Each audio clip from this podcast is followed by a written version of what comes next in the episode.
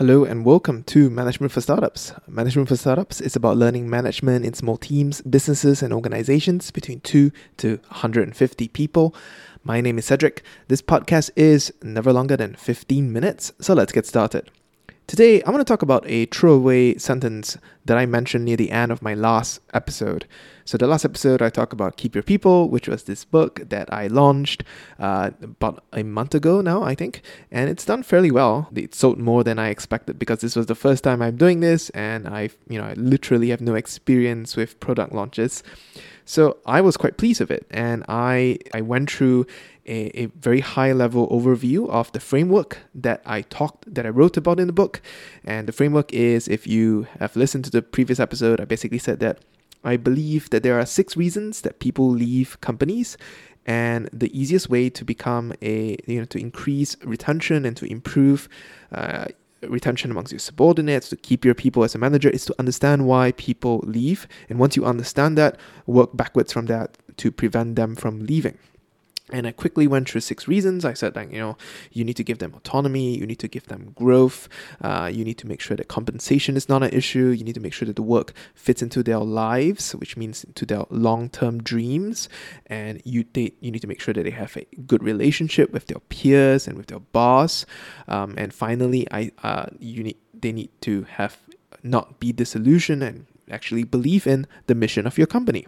And that is the, the very last thing that I talked about, uh, which is about mission. I think in, in the episode, I sort of made a throwaway comment. I said that, uh, you know, mission isn't very important. It's overrated. And you shouldn't be thinking about mission as much uh, if, you, if your company cannot have a compelling mission.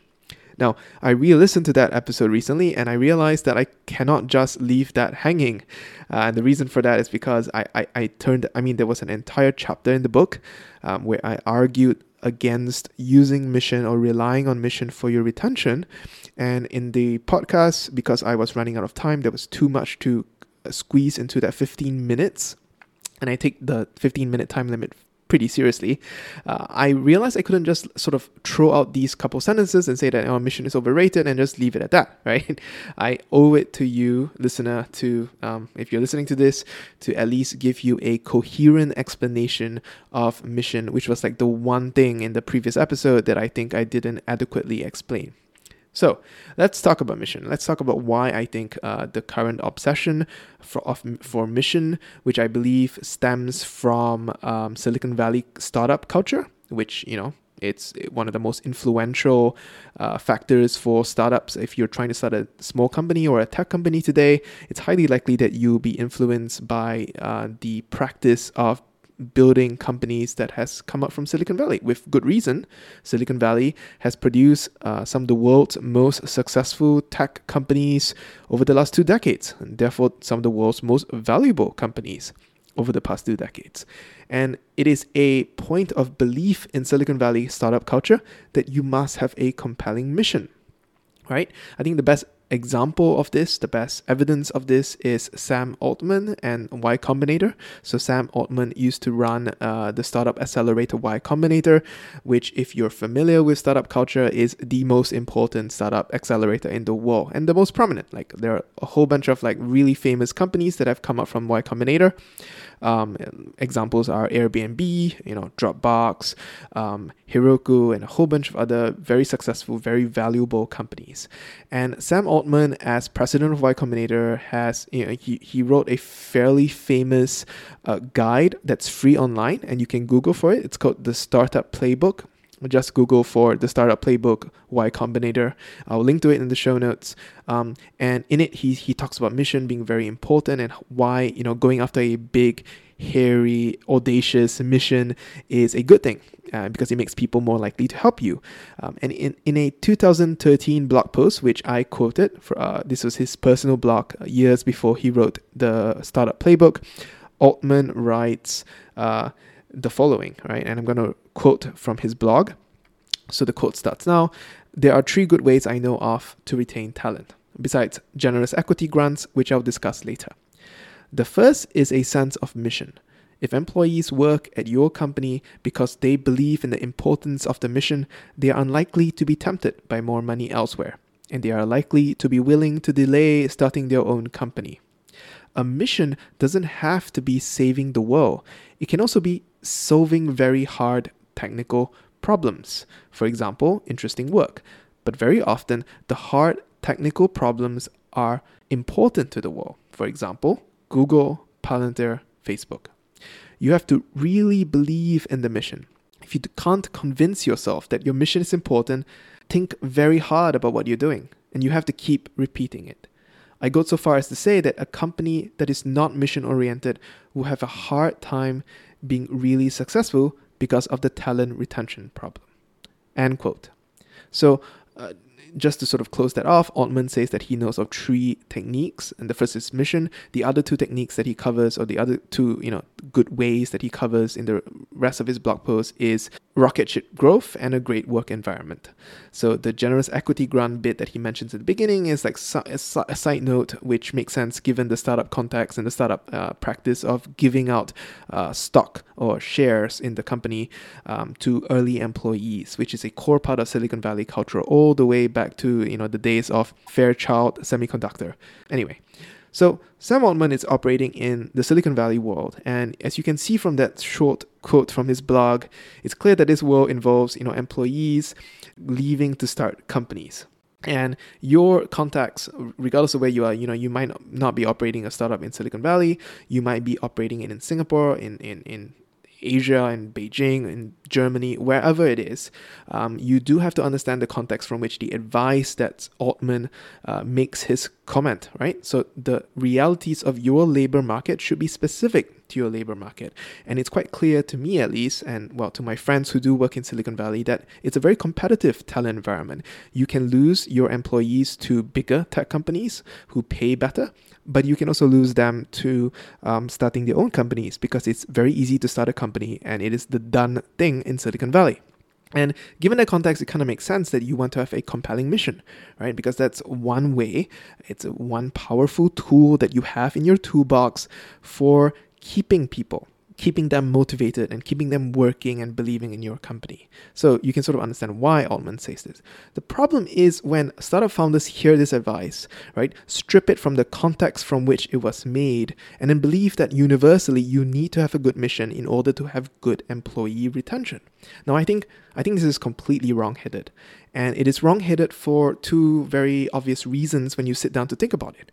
The first reason is that not every company can have a compelling mission, right? If you think about the majority of businesses in any com- company, in sorry, in any economy or in any society, um, most businesses do not have credible or believable or compelling missions, right? Think about um, banks, or think about if you run a plumbing company, right, where you, you fix people's toilets, or if you have a garbage disposal company, which is you know for you know a good business, nothing against them.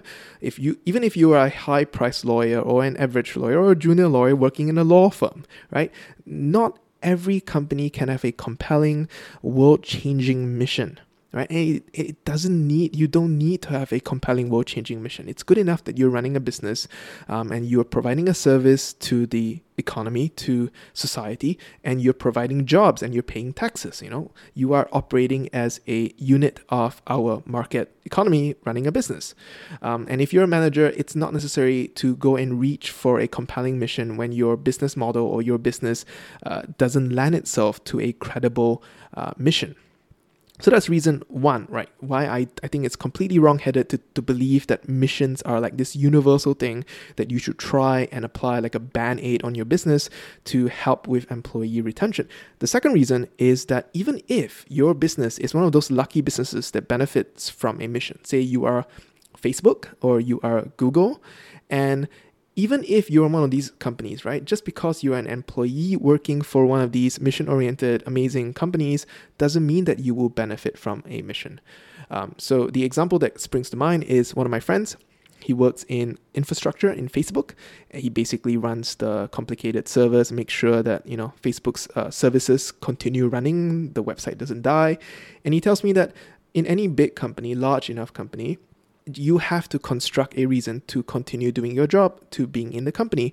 Because when you are operating as a tiny part of this large company, in his case, he's making sure that Facebook.com doesn't go down, you know, the Facebook's mission, uh, world-changing mission, you would argue of make keep making the world more open and connected doesn't really apply to you, right? It doesn't really, you know, it's very hard to see how your work connects directly to that mission. So not not every job in a business is equally affected by the world changing mission. The other example I gave in my book is, is imagine that you're working customer support in Google and Google has this amazing world changing mission of making the world um, organizing sorry organizing the world's information but if you're working in customer support your day to day is basically you're dealing with irate and angry customers who have been wronged by google in some way or form and that's not really going to help you right in your day to day when you're dealing with these angry customers. So mission is limited and it's it's it's not equal in with for every employee in every department in your company as it should be.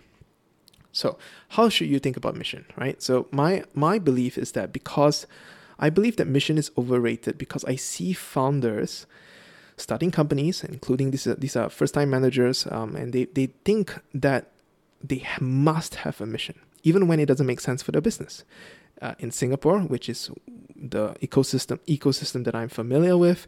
There's a business here, a fairly prominent startup who has this ridiculous mission, right? And and they they say that their mission is to help people live better lives because they can sell the things that they don't need for extra money on their secondhand marketplace which is ridiculous. I mean, like, nobody listening to that would think, like, oh, that's a compelling mission and I would want to work for this company forever. But they, they go through the motions because this is something that comes out through startup culture, right? From Silicon Valley. And I don't think that's necessary. I think that if you have um, a good business and you have the other levers available to you for retention, which is, as I go, you know, as I mentioned in the book, um, you give your employees autonomy, you make sure that they have the growth that they need, you check to see if the work fits into their lives and therefore their long term goals, you make sure that they have a good working relationship with their peers and with their direct boss, which means you right? And you make sure that there is adequate compensation, or at least compensation is not a huge issue.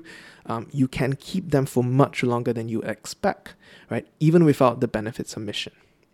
So to close this off, uh, mission is great. I, I, I don't deny that. If you have access to Mission Good on You, that's an amazing place to be in. You have a tool in your toolbox that is incredibly powerful, right? Uh, mission really does work in attracting employees, um, in, especially if you're in an incredibly competitive talent marketplace. But if you are not, or if you are forced to compete, but you're running a business that is less sexy, um, less uh, attractive, and not you know not easily uh, missionable mission uh, you can't really come up with a compelling mission for it. Don't fret. There are plenty of other ways to keep retention high and you should concentrate on that. And the most important takeaway from this episode i think is that you should never believe that mission is enough. You should never believe that mission is a crutch and it's something that you must have or that it's something that you can use to hire better and to retain people better. It's not a silver bullet it may work for you if your business is amenable to it, but don't depend on it. All right, so that's it for this week. Actually, I'm switching this podcast up to be once a fortnight, which means once every two weeks. So I will see you two weeks from now. That's it for this episode. Cedric out.